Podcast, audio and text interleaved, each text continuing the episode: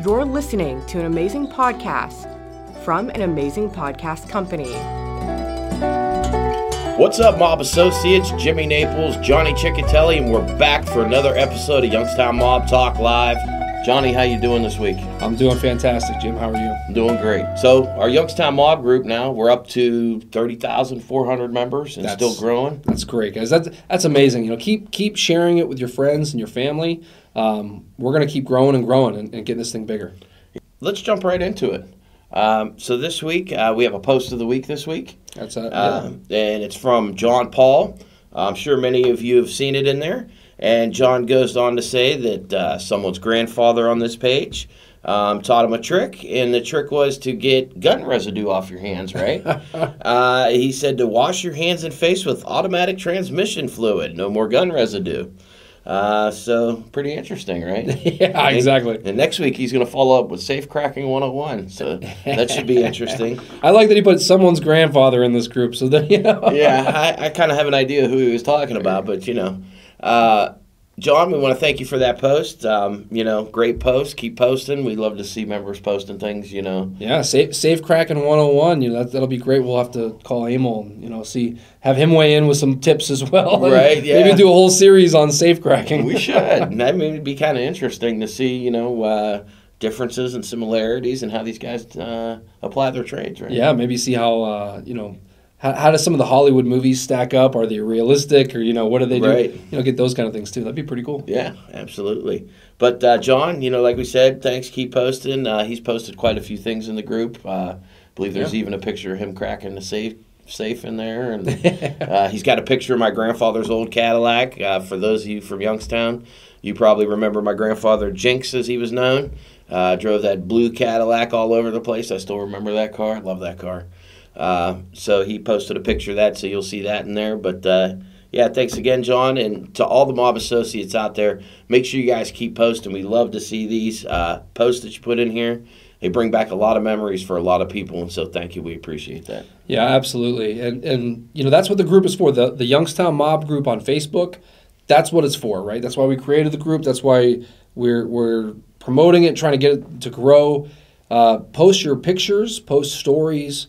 Um, you know anything that you want to share about that era uh, of Youngstown's history, and you know I just wonder how how big can it get?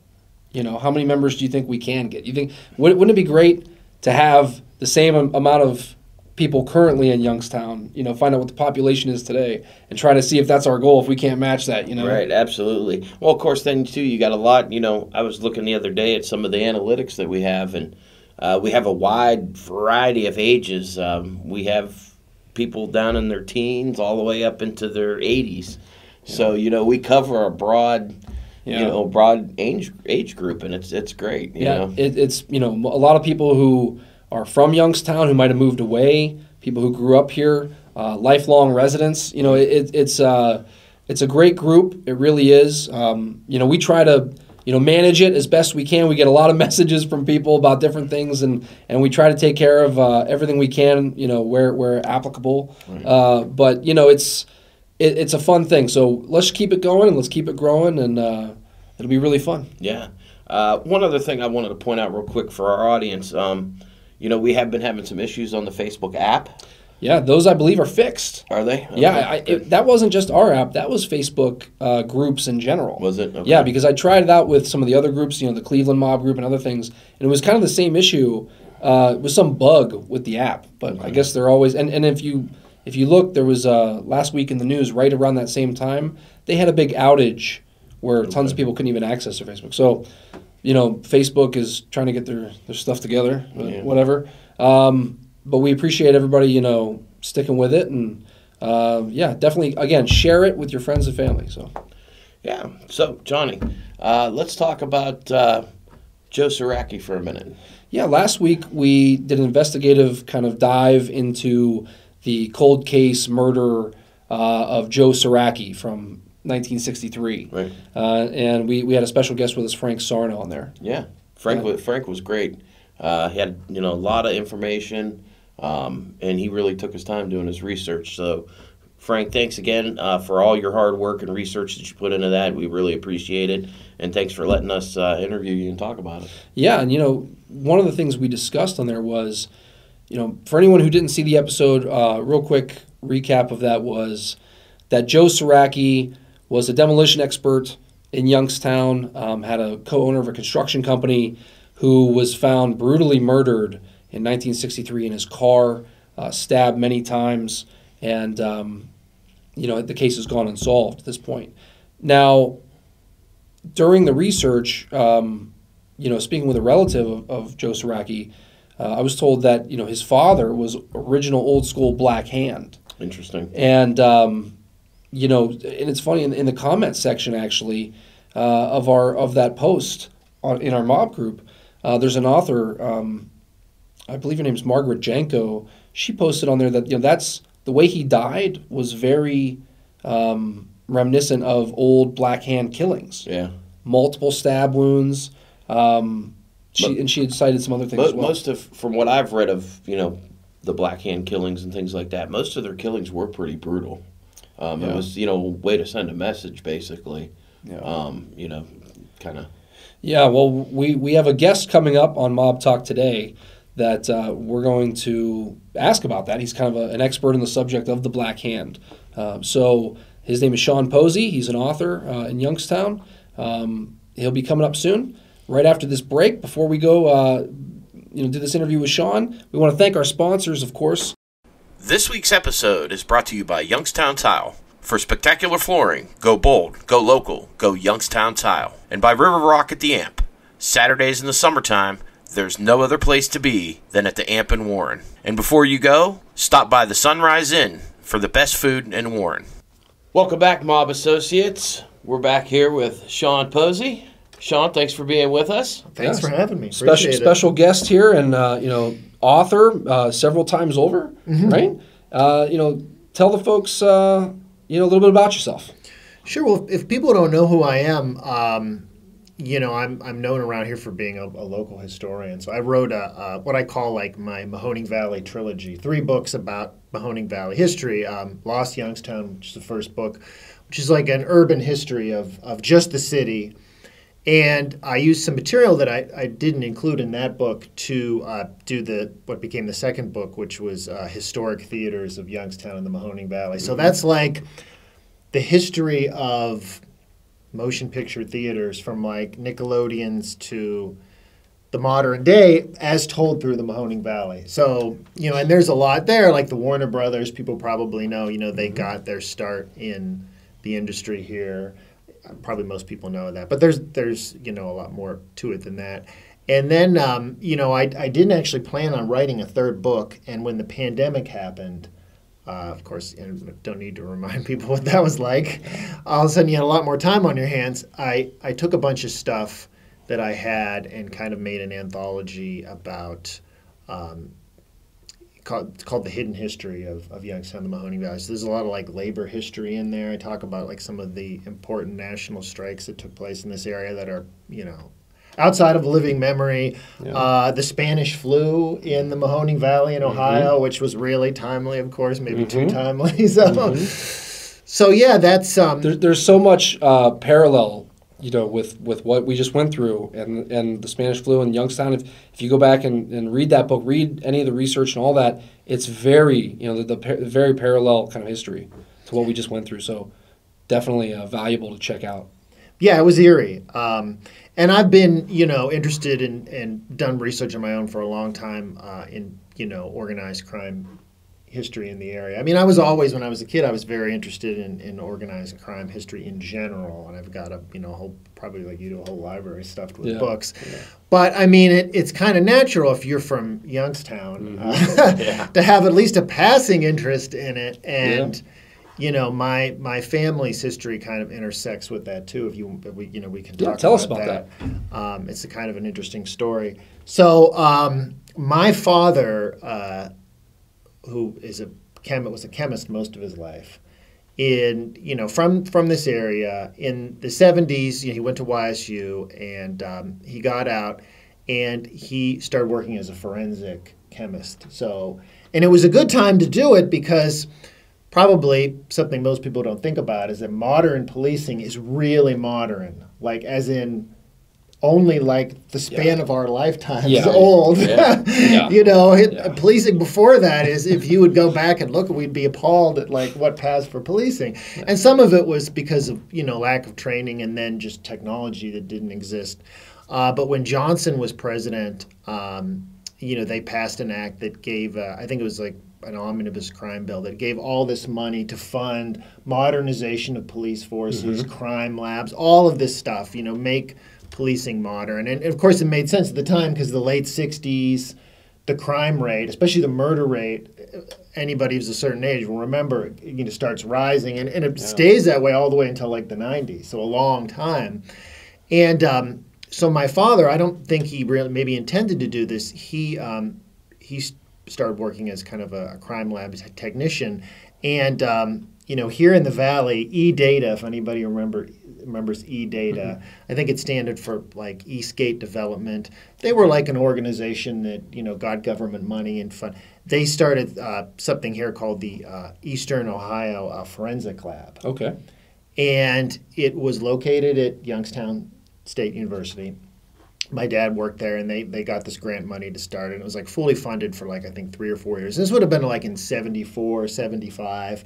and at the time, most of the Valley uh, police forces were sending their crime evidence all the way up to Richfield Okay. Which was Yeah. problematic for a whole a bunch of reasons. You know, crimes didn't get solved in a timely manner. Uh, drugs were becoming a big deal. So all of a sudden, it was like, why doesn't the Valley have like a professional lab where we can do all this stuff here and not have to rely on Richfield? So he was working there, and they were doing a lot of interesting stuff. Um, you know, the lab there was one of the first in the state, or even in this part of the country, to, to start analyzing rape kits. You know, so before that, you know, women got raped. It was a lot of he said, she said, whatever. But when rape kits came out, all of a sudden it was Yeah, like, you know, woman gets it. sexually assaulted, you to go to the hospital, you, you know, Yeah. do all that, and then try to solve the cases. And but but what they immediately ran into was that, as we mentioned earlier, there was a lot of distrust uh, among the police forces in the Yeah, valley. yeah. So like you know YPD and Boardman, and then of course the sheriff's department, and there were all these issues, and they didn't share information. Um, you know, there were cases that were, in, and this is a big deal, obviously, for an organized crime, which didn't just operate in one area; it operated all throughout the Yeah. valley, and you had to put pieces together. And you know, as time went by, uh, some police departments, like the Boardman Police Department, was really supportive of the crime lab. And the idea was when the grant money went out, that the money from the local police forces using the lab would keep it funded. But Youngstown was like dead, did not want to use the lab. This was like a big deal. They had their own guy that they were yeah. using to do testing, who was like a veterinarian Okay. and it was it was very suspicious and you know my dad i don't think he really un- he didn't understand fully get the, the organized crime penetration of the area and you know some of the, Sure. the dynamics that mm-hmm. were, were going on there. And so as time goes on youngstown doesn't really want to use the lab then they start using it. Some of the other police forces like Campbell of course everybody knows about you know the situation mm-hmm. with that police force uh, doesn't want to use it, and then it really all breaks down when J. Philip Richley comes into office. If you remember Philip Richley, Richley, who I think had been like the Mahoning County engineer. Sure. So like when they built 680 and everything, you know, Richley was involved in that, and he was uh, close with the Cafaro family. And in fact, he, in fact, I think he had actually worked for the Cafaro company. Yeah. And he becomes uh, the mayor, and uh, the police chief he appoints uh, this guy by the name of Stanley Peterson as, Stanley Peterson. yes, as the yes. police chief of Youngstown. And this is kind of where all the issues surrounding the crime lab and what my father was trying to do come out in the open. Yeah. And you know, as you know, Pete, Stanley Peterson, if people don't know the name, what had been an FBI agent. For many years in Youngstown. Yeah, and I'm I, you probably know more about this than I do. If you want to talk about like Yeah. you know So, yeah. how he became an FBI agent and then later the police chief. Yeah, St- Stanley Peterson. We, we've talked a little bit about him in Mob Talk before, Yeah. uh, but you know, to recap, there, Stanley Peterson was uh, when the FBI came to Youngstown, really after kind of the Cavallaro bombings and all those bombings in the '60s, uh, he was one of those agents that came to Youngstown, um, you know, to, to really kind of put boots on the ground for the for the bureau. And I believe he was, you know, had some ties to Ravenna uh, before that, so he wasn't. He knew the area a little bit, um, but he becomes an agent and works for for decades, but has kind of a black cloud over his head uh, with a reputation that he might be corrupt. Um, you know, corrupted by certain organized crime members. Uh, I've actually, you know, have, have done a FOIA request on Stanley Peterson and got a lot of his information uh, throughout the 1960s. Uh, he, he was, you know, working cases. At one point, he actually has an informant who gets offered uh, induction into one of the local crime families. And the guy doesn't want to do it. He says to Peterson, um, I don't trust those guys. My brother's involved with them, but I'm not. Uh, my two brother, his brothers, plural, are involved, um, and that he didn't really want to do it. And so, uh, through this FOIA request of Stanley Peterson, we see letters from J. Edgar Hoover. Um, you know, after after Peterson submitted this report that he had this potential informant who was offered induction, um, Hoover tells Peterson, "You're doing great work," and I'm paraphrasing here, but uh, uh, you know, keep it up and continue your persuasion on him, your persuasion tactics on this person. And if induction becomes offered again at some point in the future, try to tell this guy to take it, to, to go. Well, sure enough, within about a year or two, uh, it comes up again, and he convinces him to to accept the offer, and um, then this guy tells Peterson all about how he was made in a basement in Campbell by uh, uh, uh, in, in Romeo's basement Yeah. in, in Campbell. So you know these, these files are out there. Uh, you can actually find some of those, you know that that that, story told through some of those files, the FBI files on Mary Ferrell, uh, her web that website. Um, but yeah, it, it's pretty insane that you know he ended up getting Peterson gets a couple hundred dollar bonus for his efforts. Uh, check from the FBI and Hoover, and you know that's I, I kind of laugh at that. Is you know that's that was what he got for uh, you know at that point I would imagine one of the first informants in a crime family Yeah, you ever would think recorded. like massive promotion or, or Yeah. Well, he ends up staying in Youngstown and kind of becoming. Uh, I don't know if he ever becomes the the, the the senior agent in charge of the office, but you know, I, I spoke with another FBI agent, a former colleague of his uh, from the 1960s, who told me that even back then, his fellow agents never fully trusted Stan Peterson. Um, they just, you know, something about him, they, they didn't trust him.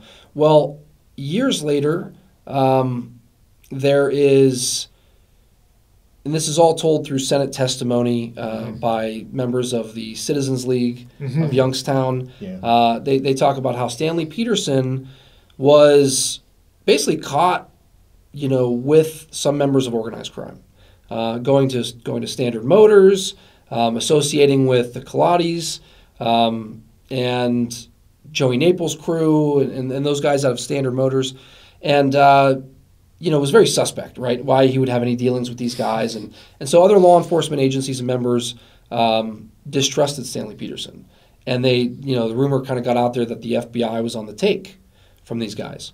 Well, you know, it's our belief that uh, that informant that took the offer in 1964 was Joseph Colati, the owner of Standard Motors. Um, you know, that's what just through research. That's our that's our our Right. theory on that, and um, because it just makes sense that he ends up kind of palling around with him later, um, and those guys at Standard Motors. But anyways, Well, it, it's funny that you say that because uh, I've been looking through some of the old Vindicators on, you know, through Google newspapers, and I found where they talked about um, Vic Colati being an informant as late as like 85, 86. Well, it's it's really funny in the in the files that are out there, those FBI files through Mary Ferrell and through these other sites. There are informants that talk to the FBI. Um, most of them, their names are redacted. Vic Colati's name is not redacted. He is uh, he's, he spoke with them several times, is quoted, and for some reason his name is not redacted. Yeah, and numerous, So- numerous different files. Yeah, you and know. Vic Colati was a made member, you know, Yeah. and, and uh, Whatever what becomes of him. well, he ends up. I believe he died of natural causes. Yeah, he Vic died- Colati. yeah, there was he- there was a rumor that J- that Jimmy Prato had a contract on him, and around the time of the the Paul Pieter shooting, the greenhouse shooting in Youngstown, Yeah. where a few Youngstown mob associates were arrested by Bob Croner and the FBI in a robbery gone wrong. Oh yeah. Uh, the the FBI said that the reason they were following these guys, they, they thought that night they were going to kill Vic Colati because on orders of Jimmy Prato. Now that never happened, uh, and whether or not there was ever a contract on Vic Colati uh, is never proven at all. So you know whether the FBI just had bad information there or, or that's just what they're saying. Um, yeah, that was just a rumor, but I believe he died of natural causes. Um, Yeah, he did. and, Interesting. and I used to. Matter of fact, um, after after my uncle Joey got killed in '91, um, I was working for my my uncle on my mother's side at his office furniture place. Vic used to come down there all the time. He he used to come down there, Strollo. He'd come down on Saturday mornings and they'd drink whiskey at ten o'clock in the morning. And Well, so going back to this, he was they were associated with Stanley Peterson, who at the time was an FBI agent. Now word gets back to the FBI through, uh, I believe it was an operation um, uh, by some other law enforcement uh, members in, in town who kind of took it upon themselves to expose him, and they bring what they have to, um, you know, the the the Citizens League of Young Youngstown. This is actually later that. He becomes chief of police. Stanley Peterson becomes chief of police. We'll get to that in a second again, but he's kind of exposed that there's rumors that he's associated with organized crime. So Stanley Peterson, after you know 20 years of being in Youngstown, or or, or you know 50, close to 20 years, uh, gets transferred out of Youngstown suddenly to a place down south. He ends up retiring, and not long after that comes back to town and is named by Richley the chief of police. Now, uh, you know, I, I'd spoken to a candidate for mayor who, who was going to run against Richley. And Rich, the, uh, this candidate, I'll, I'll, I'll leave him unnamed, but he told me that organized crime members, associates, uh, offered him a large sum of money to fund his campaign with the promise that he would name Stanley Peterson chief of police. You know, that makes a lot of sense because he, he's long dead now, but in the 70s, uh, if you remember Jack Hunter, he was the last Republican mayor. You know, he said later that when he ran, he was approached and offered money. And the, the big caveat was Stanley, the same thing, Stanley Peterson should be, you know, chief of police. And, and you know, he, he didn't take money or anything. And uh, I think Hunter Yeah. was a clean. Well, he's also Peterson's also implicated by Jim Traficant in the early '80s when Traficant gets in trouble himself and is indicted and going on trial. Before the trial begins, he mentions Peterson and starts mm-hmm. naming Peterson and saying, "Well, I couldn't trust the Youngstown police, and look, you know, he's on the take." And as soon as he mentions Peterson, as soon as this happens, Peterson resigns from the Youngstown Police Department. He doesn't cite that as his resignation, but that you know it's it's his time has come and, and whatever. Uh, so yeah, he was just always under a cloud of suspicion, and even later when Traficant again gets in trouble as a congressman in 2000, he then brings up Peterson again. Right on the House floor. not only on the House floor, he does it with Ted Koppel on, on air. Uh, and he says to Ted Koppel that, you know, I'm, I'm taking a risk here because I'm not on I'm not protected by the House floor, so he can sue me for Was, defamation. was Peterson still alive? Peterson was still alive. Okay, I thought maybe. And he here's where it gets great. So so Traficant goes on the House floor and openly says, you know, Peterson was in Youngstown during this time. You know, the FBI agent turned chief of police was su- suspected and, and, and accused of, you know, being on the mob's payroll. And he says that on, on the House floor. Well, my belief, and obviously the reason it was dismissed mostly by, by people at the time, was that Traficant was only saying these things to divert Oh, you know, guilt from, or, or at least to show that uh, Youngstown was a crooked place, and I'm, you know, I'm, I'm not so bad, you know, and, and that kind of thing. So his accusations at the time, no one really dove into it. Nobody really investigated that. It was just like, oh, okay, you know, whatever. Uh, that's just Jim kind of diverting attention. And he'd done that before, like I said, in the 1980s with, with Peterson. So years later, after Jim goes to prison, um, Stan Peterson passes away. And another congressman from, I believe, Iowa, where he, where he lived at the time, Peterson, stands on the House floor and gives a great eulogy of this guy in in in response to Traficant's uh, um, uh, speech. Where was this? What state was this? From Iowa, but they, Oh, he did, but he, but he did this on the House floor. Uh, this is on the public in the in the congressional record, so that his name is not besmirched in the record. That it's been, you know, and, and it's kind of in, the the congressman. I can't remember the congressman's name who gave the speech, but he he mentions Traficant as, you know, a former member now incarcerated. You know, kind of spinning it. Yeah, so it's this back and forth that that goes on on the on uh, the congressional floor you know, of Youngstown's dirty laundry. basically, it's it's insane. It yeah, really is. that's you know that's one because when you think about the first time he mentions it, I think people think that oh, well, after all the anti-corruption trials in the late '80s and the 2000s, everything's cleared up. You know, we know everything. All the all the bad guys got punished, but there's people who who, who skated for Oh, sure. yeah, like yeah. you know, why wasn't Stanley Peterson? Why didn't he come up? In any of this stuff, or even you know other stuff like why didn't we find out who killed Joey Naples? yeah. Well, you know, people still miss that one. I mean, maybe because people are like, "Well, he was a mobster, he got killed," but like, how come we didn't get closure on that? That was there was all Yeah. kinds of things. If you look under the surface, or other public officials who we almost certainly know were involved but never were tried for anything. Yes, we'll, to, to put a button on Peterson, though, I'll just say this: the Citizens League of Youngstown, James Callan and his group, they did a lot in the '80s, the early '80s, there, the mid '80s, uh, to try to expose Peterson and bring him down at that point. And he'd already retired, you know, uh, um, from the Youngstown Police Department, but you know, at that time, they had they had collected so much information. They it, this is all part of uh, the Senate testimony that they did. So it's all, it's out there. You can read it if you ever uh, want to do the research yourself.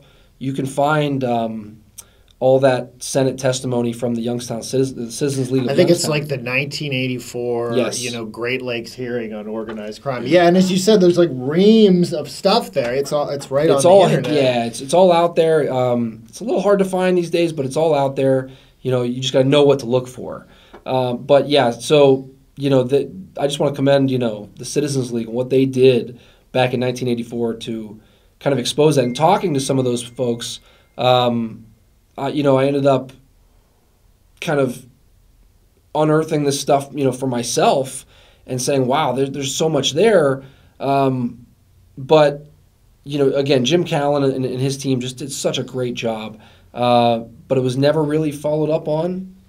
You know, no investigations came, and you know, it is what it is. Right, and it wasn't until years and years later that any of this stuff was brought to trial. Or you Yeah, know, it- I mean, and yeah. as you mentioned, not all of it was.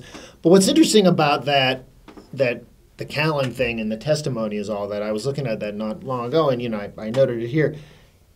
What's weird about the FBI and Peterson is that FBI affidavits were submitted at the time that said that, in their opinion, J. Philip Richley and then George Vukovich, who was the, his successor, both were told to appoint Stanley Peterson. You know, so a, you know, who told them to do that, and Right. you know, b, how come you know we never nothing is ever really investigated like you know about Phil uh, Richley and Vukovich Well, Richley, because the so, FBI yeah. basically said they were you know mob mayors. well, from what I was told, Richley was actually a pretty straight guy, and he didn't know as much as to say when they give him a list, they gave him a paper that says Stanley Peterson, name him as your as your chief of police.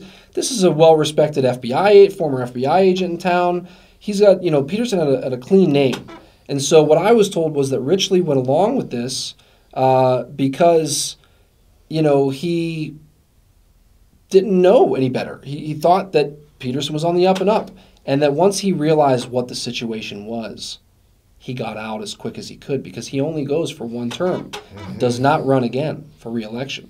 So, by all accounts, I was told that Richley, you know, it wasn't so much mob controlled as much as mob manipulated, maybe.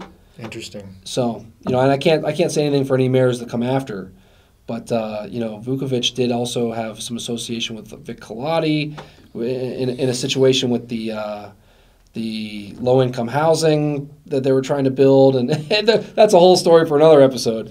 Yeah, I mean, I should say too that that I don't know for sure, and probably nobody living did. But you know, according to the testimonies, the FBI at least was willing to go out and say that Peterson and Vukovic did this on mob orders, which Sure. is a lot for them to say because you know Yeah. that's you're you're basically pointing the finger at uh, Yeah. uh, former public officials, and this was very recent history. Yeah. But as you mentioned, yeah, Richley, you know, only runs for one term, and then he dies young. Yeah. Uh, I can't. remember. I think he died in like ninety or something. So, real But quick, uh, I'm sorry. I'll, maybe I'll just finish the story. Yeah, we, yeah. we got off track about Peterson. So, you know, the end of of the the forensic lab at YSU goes down because of lack of support from enough police departments, especially. And the the last year that it's there, um, you know, my father had some some some run-ins with Stanley Peterson, but. Uh, the sixth ward councilman Robert Spencer at the time was was Spencer.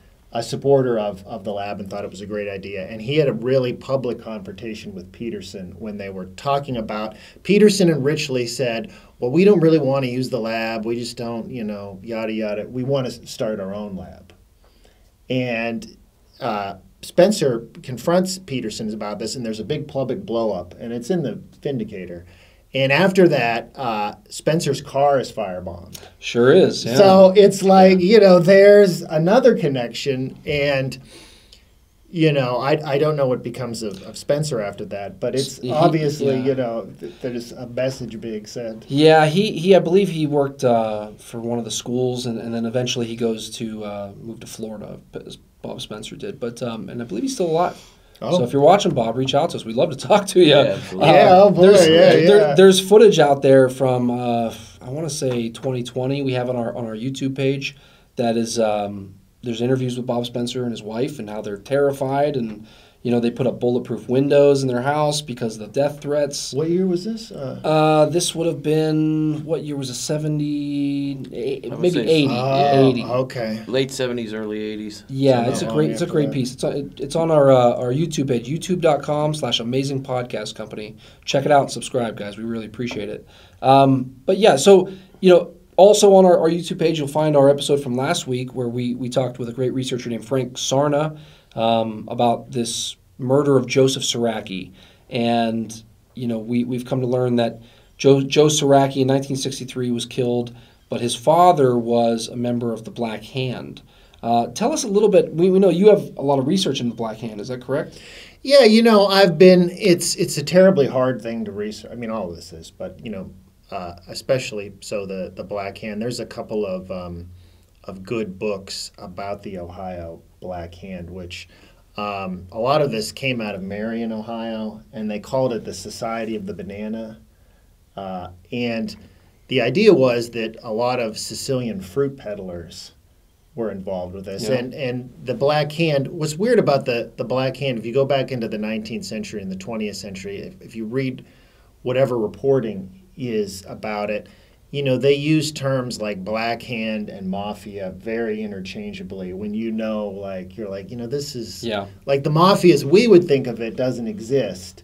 I mean, there's a Sicilian mafia and there's elements coming over here, but you know, and they they use these different terms back and, and forth. But you know, probably the the best evidence we have is um, you know there there are some good books, especially uh, on Ohio and Pennsylvania, which, which had a lot of black hand activity. So people, when they think about it, they might think about like New York City or New Orleans. No, Western famously, Western but- Western PA. Yeah. yeah, yeah, yeah. It's you know, and you can you can go on um, if you go on Google Books and put it in there. There are some some books that about the Black Hand that reference that, but you know, apparently, you know, what we know about it is you know some people are like, oh, it was very loosely organized, uh, but from evidence we have, you know, they had training schools even. uh, active in the Youngstown area and the the Sharon, Western PA area, where they were like, you know, you were like an apprentice criminal, and they even used like later mob terms like capo and you know things that people would later hear of in uh, uh, La Cosa Nostra. But you know, this is going on way before this. Where specifically were they from? Uh, bla- where, where does the Black Hand originate from? From Italy? Is it Sicily? Yeah, it- yeah, it's just, it's a Sicilian thing from from what we know. You know, very much like you know with with um, the the mob too, and um, Well, the mob in Youngstown is such an interesting thing because there's so many guys who were not Sicilian. it's very different. They, they were, you know, Calabrese, and and, and, and yeah, it, it's there. There's that. That's another episode as well. That there, there's a whole Oh, yeah. history of the of, of the non-Sicilian guys. You know, the, the Naples weren't Sicilian, right. Right. You know, there, there, there was many of these guys. Um, um, uh, Malamo wasn't Sicilian. Um, so you know, it's very interesting. The different organizations. It, it all becomes one structured thing by, you know, uh, the middle of last century. You know, the, the term mafia. You know, you do think Sicilian mob, but there were guys who weren't Sicilian in there. You know, there Yeah. were, it becomes eventually just you know Italian. Um, and, and even by the by today's standard, I believe you have to be, you know, uh, pretty much half Italian on your dad's side. You have to be able to prove it. It's almost like Right. the the same way you get your citizen, your dual citizenship these Yeah. days. But uh, it- yeah, that's uh, yeah, that's a good point. So when the Black Hand is active, you know the the Sicilian thing is big, and this goes up until you know the big split with that is uh, if people are familiar with the uh, Castellamare War, Yep. um, and you have this older generation of Sicilians who um, the younger generation called the mustache Pete's. It was like a it was supposed to be an insulting term, who were, you know, oh, this is just a Sicilian thing and we only deal with Sicilians and only Sicilians can be member. But then younger guys who are going to start the modern mob, like, especially like Lucky Luciano, they're running with even guys who weren't Italian at all, like Meyer Lansky Yeah. and Bugsy Siegel, who are going to become, they were Jewish guys. yeah, they were willing to open it up more in their associations. Yeah, Right, right. So that so when we get La Cosa Nostra, the idea is is that you know to be a formal member, Italian, yeah, but not Right. Sicilian. You know that Yeah. that's not an Yeah. emphasis. And then there are plenty of guys, and a lot of the you know in New York, but even like the Chicago family. Mm-hmm. There are very high up guys like Murray the Camel Humphreys, who was like a fixer. Um, what was the other guy's name? Um, you, guys very high up in the outfit, you know, the Chicago mob, who were not Italian at all. yeah. I mean, they Well, weren't main yeah. guys, but they were very important guys Cle- in the Cle- organization. Cleveland, Cleveland as well. You know, your Moe Dalitz, who then Oh, goes out to. Las Vegas. You know, it, you know, he was Jewish and and was very high up within that organization. So, yeah, it, it's, And, and if you kind of follow it, if you look at the way it went from the Black Hand to the Mafia La Cosa Nostra here in the States, right? It's, it was almost the same thing in Italy. Because if you look at Italy, you have, you know, you have your Sicilian Mafia, and then you have three or four other groups on the mainland that are all different factions, Yeah. right? Um, my family would be probably, if I would have to guess, would be more closely related to the uh, 'Ndrangheta. mm-hmm. Um, and they've been quite in the news lately. They've Yeah. been they're still active. They're still Yeah. they're they're still active. There's still guys out there that are getting caught after being on the run for 20 years. they're, they're actually. yeah. I think uh, from from the one article that I read, um, a couple couple people in law enforcement said that they're actually the most powerful mafia group in the world right now. Absolutely, yeah. There, there's also a great book, Gomorrah. You know, Gomorrah by uh, uh, uh, Roberto Saviano. It's a great, you know, uh, a book about the current situation in Italy and all that. But you know, it, it, there's the Black Hand definitely in this country was a precursor to what became the mob, the mafia. right, and extraordinarily violent. yeah, yes, And you know, some of the best the things that people will cite that we, you know, evidence we have is the letters that they would send to people, you know, Mm-hmm. the extortion letters, and you know, they would back back it up too. And there's, you know, I've found some some good stuff um, from uh, newspapers in Western PA and the Vindicator from the early 20th century about people that were found like with the murder swamp. yeah, yeah, yeah. People who were horribly mutilated, and all of it was you know, thought to have been Black Hand Yeah, stuff. we we produced a show. Uh, one of our our other podcast we do called uh, the Vice Squad Pod. The Vice Squad podcast uh, is on YouTube right now. We do with Rick Perello and Vince Guerrieri, and we did an entire episode on uh, the torso killings, the torso murders yeah, out of right. Cleveland. And at the time, so there was this serial killer in Cleveland from uh, believed to be in the Cleveland area, but he was killing along the rail lines And went through this area. from from Cleveland to Youngstown, Newcastle, you know, to to uh, um, Pittsburgh, and there were at the same time these there were these black hand killings because this the the torso murders started in the twenties, they ended up going all the way to the forties, but um, the the black hand killings at the same time in the twenties there they were finding so many corpses in Western PA, uh, like you said, just violently killed um, that that were turning up. They called this area the murder swamp.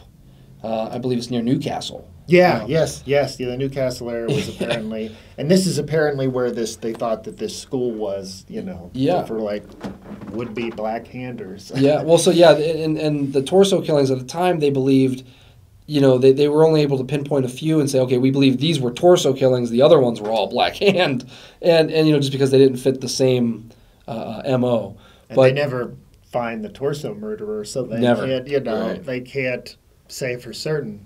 And what's interesting about all that too, coming back to the the mob, is that. Um, you know Eliot Ness, who who later becomes the, the mayor of Cleveland, and you know there's that. If people remember that, I'm sorry, not the mayor, but he uh, public safety He's director. public safety director, right? If, if I don't know how many, probably a lot of people don't know that. Everybody thinks of Eliot Ness now as just The untouchable, Chicago, right? right? Untouchables, Yeah. yeah, that like Yeah, check out check out the Vice. Squad guys. We we do a whole episode on that. Uh, the torso killings. We dive into Eliot Ness, and uh, it's a great episode. So check that out. That's on our YouTube um, if you want to learn more about that part of it. But what fascinates me is what we were talking about this school.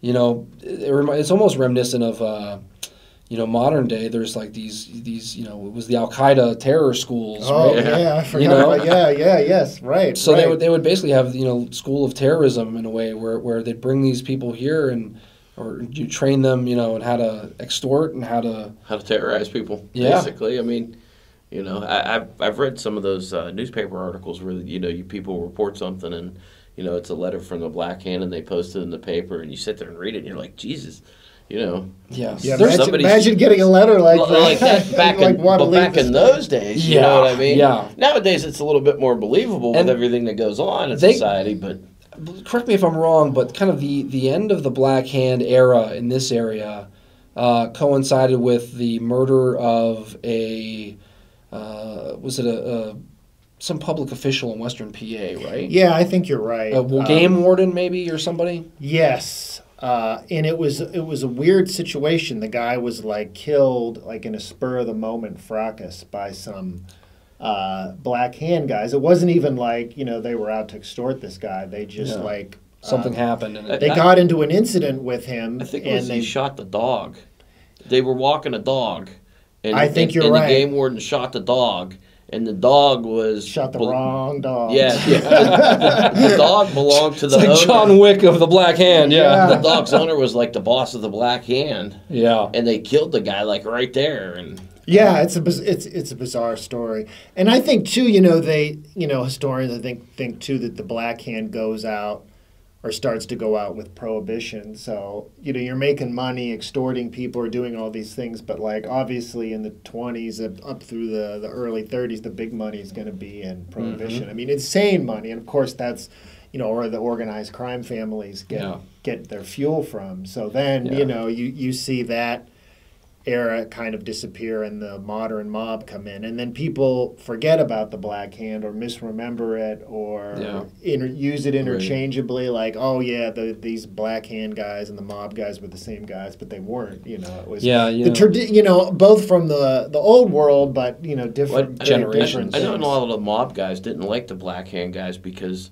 they would even extort their own Fellow Italians. you know, fellow Italians, and I Eh, think that was yeah. part of that was part of that switchover too, right? You know, you know, uh, it's kind of famously portrayed in God, The Godfather Part Two. oh Yeah. yeah, You know, with, with Don Fanucci, right, Yeah. and, and how he tries to extort uh, Vito Corleone and, and, and his associates, and uh, that's they kind of that was a great portrayal, you know, fictional portrayal of of the changing of the guard, you know, and how and how those guys were that wasn't going to fly with the next generation, kind of what we were talking about. They just kill 'em. with Lucky with Lucky Luciano and those guys. Yeah, so yeah, yeah, Lucky Luciano, you know, and those of his generation were, were, were much more forward thinking and understood that, you know, organized crime could become a big business and that killing people was uh, something you didn't want to do unless you had to do it. And especially like, you know, disemboweling people and throwing them Yeah. like that. It was- those were very that was only selective stuff. I Yeah. mean, there I mean there and there are big mob wars in the 20s, Sure. but that's more of like a necessary thing Right. for them to consolidate their power. But they were, I think, probably obviously much more sophisticated than the Black Hand guys, Yeah, and, and yeah. much much more forward thinking. I think I think more about business than than so you know personal kind of gr- the, the especially in the way they, they killed you know and, those many things like we talked about black hand murders were very brutal very brutal killings which brings me back to the joe Saraki case um, you know it was interesting that someone posted and- i believe she's a, a fellow author posted in the comments of our mob group when, when we put that video out there that the way he was killed was very reminiscent of black hand killings and the uh, Saraki's daughter told us that his father was an old school black hander, and so it's very interesting stuff there. I mean, it's you know, it, this would have been the early '60s, so you know, yeah, way. I mean, yeah, you have. Well, you have to wonder, like, what was the, the dynamics behind that? Because that's long after, you know, is it somebody with an old, old grudge? well, this guy, this guy Saraki, uh, the Vindicator quoted a, a source of saying that he had a million enemies. So could have been, you know, you, you, Youngstown, especially in that town, in that time, in the crime town era, was uh, not a good place to have a million enemies. No, no, and you know all of this, the the black hand stuff, even until really, up until at least the '60s, and you know certainly the '70s and '80s, a lot of Youngstown crime history, organized crime history, is difficult to decipher Yeah. Yeah. because there's so much going on. Because in the 30s, you know, there's not like just Italians. You know, you've got like Croatians and all these other people involved in Mhm. the And the gambling bug, yeah. business. Yeah. yeah, and it's The Greeks, especially. Oh my gosh. yeah, and um, you know now looking back on it, uh, you know a lot of this is in um, uh, what's the guy's name who did Crimetown? Alan May, Alan May good friend May's of ours. book. Yeah, Yeah. uh, he did a good job putting that together, but it's it's, It's hard. so much. The book Yeah. is this thick, guys. If you if you if you get a chance, it's uh he accounts for everything. So it, it's all in there, and you know it's a it's a thick read, and it's you know we love Alan and the research that he put into that. I, I've known him for a long time. Um, great guy, and um, you know you know wish, wishing you uh, you know speedy recovery, be on the mend, Alan. We're thinking about you. We, can, we hope to get you on a mob talk coming up soon as well. So Yeah, I know. I, I posted. Uh, we I started a general chat in the Youngstown Mob group, and people were talking about different things. And I posted uh, our flyer for those shows. And of course, one of the first things people mentioned was Blackie Gennaro from Hillsville. there you Um, go. so I'm Oh, sh- so oh, I'm sure okay. you you may get some questions when you come out and talk about the Black Hand. I'm sure you're going to get some questions about Blackie and oh, that makes sense. and, uh, and and all that over there. He's got street named There- after him and a few other things over there. So Nice. Well, that'll be that'll be very interesting. Um, before we get out of here, let's talk a, real, uh, a little bit about your your work. Where can people find your Youngstown trilogy, and where, where's that available at? You know, eh, all the usual suspects online, so Amazon and Barnes and Noble and pretty much any other place, uh, and a lot of places in town. So you can find you can find his books in a lot of places, like he's saying. But I'm, I want to know, and I think our mob associates want to know, what where do you prefer we get them from? What benefits you the most as the author? Oh well, you know, um, you know, if you buy them from a store, really anywhere. But if you want to encourage people to get them locally, you know, you can find them.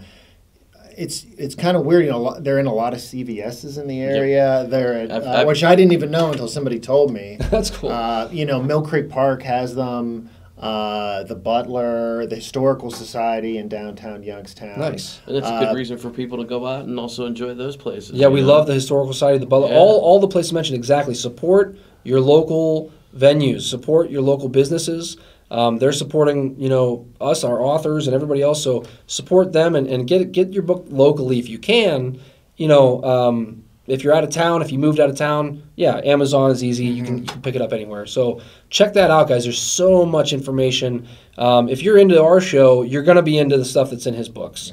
You know, it's the same. It's the same kind of um, historical nature. So they're great books. Check them out um, and, and come out to our show, our, our, our lecture series in July. And you know, we'd love to say hi. We'd love to meet you.